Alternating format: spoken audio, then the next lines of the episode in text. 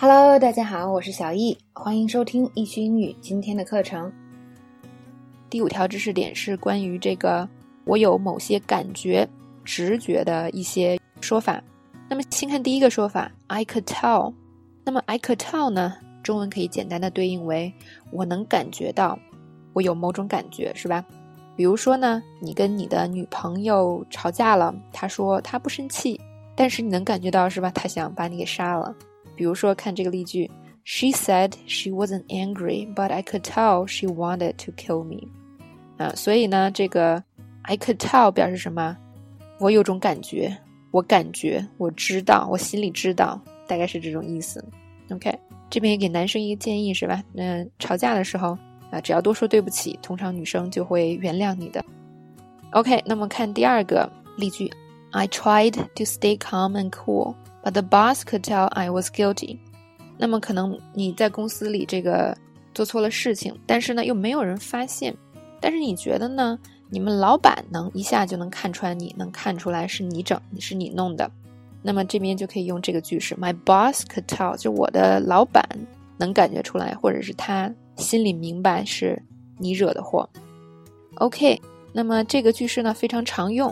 I could tell 啊，中文对应的是什么？我能感觉到。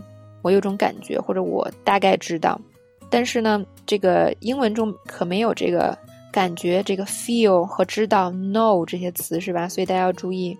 那么中英文对应的句式，这个词并不是完全一一对应的，所以大家应该多记这种，就是在英文中跟中文直接对应的句式，而不是去用这个我们学会的这个词单个的这种词来用语法造句。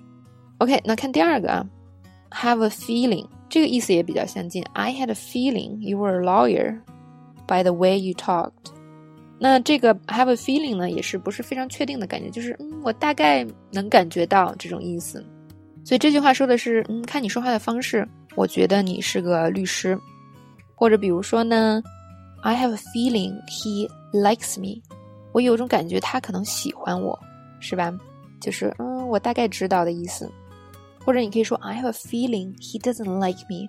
我有种感觉，他也不是特别喜欢我，就是可能看我不顺眼。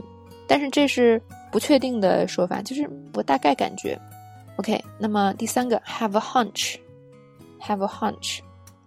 She's not saying who got the promotion, but I have a hunch it'll be Bobby。那 have a hunch 呢，大概就是也可以翻译成我有种感觉，或者就是我猜的。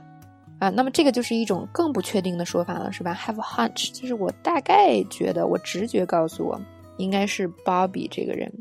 I don't know who stole the money at the office, but I have a hunch it might be Jeremy。不知道是谁偷的钱，把办公室的钱偷了，但是我有种感觉，可能是 Jeremy。那么这个就是完全猜的，是吧？嗯，并不是非常准确的这种啊感觉。再看第四个。